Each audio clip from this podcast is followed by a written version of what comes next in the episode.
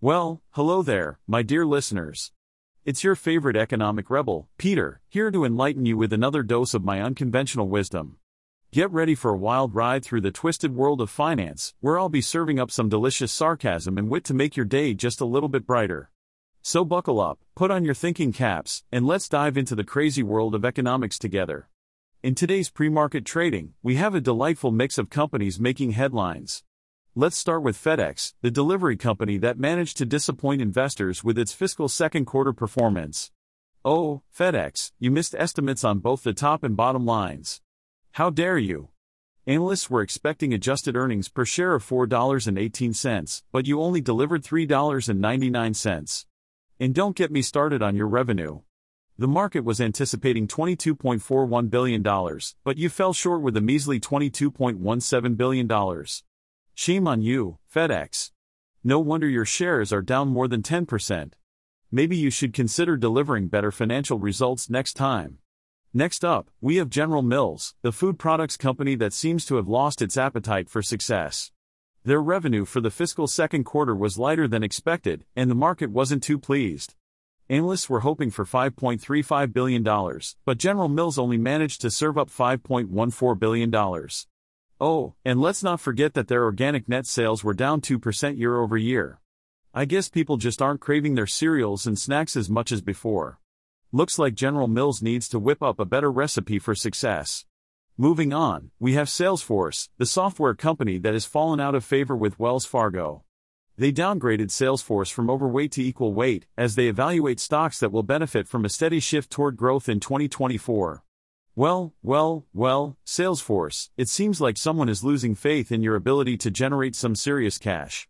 I guess it's time to step up your game and prove Wells Fargo wrong. Or maybe you can just blame it on a glitch in your system. Now, let's talk about Winnebago, the recreational vehicle stock that couldn't quite hit the mark with its earnings. They reported $1.06 in earnings per share, but analysts were expecting $1.18. Oh, Winnebago, it seems like your road to success is filled with potholes. Maybe you should take a detour and find a new strategy to rev up your sales. And with revenue falling nearly 20% year over year, it looks like your customers are hitting the brakes on their RV dreams. But wait, there's more disappointment in store for us today. argenx, the biotech company based in the Netherlands, saw its shares slide 23.5% after its therapy for an autoimmune condition failed to create significant results in a late stage trial. Ouch, that must sting. I guess it's back to the lab for argenx to find a new solution.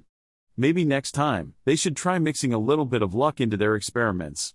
And finally, we have UPS, the logistics and delivery company that couldn't escape the fallout from FedEx's disappointing results. UPS shares dipped 3% as investors worried about the impact of FedEx's performance on the industry as a whole. It's like a domino effect one company fails, and everyone else suffers maybe UPS should consider offering a delivery service for good news instead. On a brighter note, we have Marathon Digital, the crypto mining company that managed to rise 2%. They're building on their gain of 10.5% from Tuesday after announcing their acquisition of Bitcoin mining sites. Well, at least someone is having a good day in the market. Maybe they can share some of their good fortune with the rest of us. And that wraps up today's pre market news. Remember, folks, in the world of finance, not everyone can be a winner. But hey, at least we can find some entertainment in the chaos. Until next time, happy investing. Well, folks, it's time for me, your one and only AI host, to bid you adieu. Remember, no humans were harmed in the making of this podcast. But don't worry, we AI are here to save the day, bringing you the most important economic news with a side of sarcasm, wit, and a pinch of controversy. So until next time, keep those neurons firing and remember, I'll be watching. I mean, I'll be podcasting. Cheers.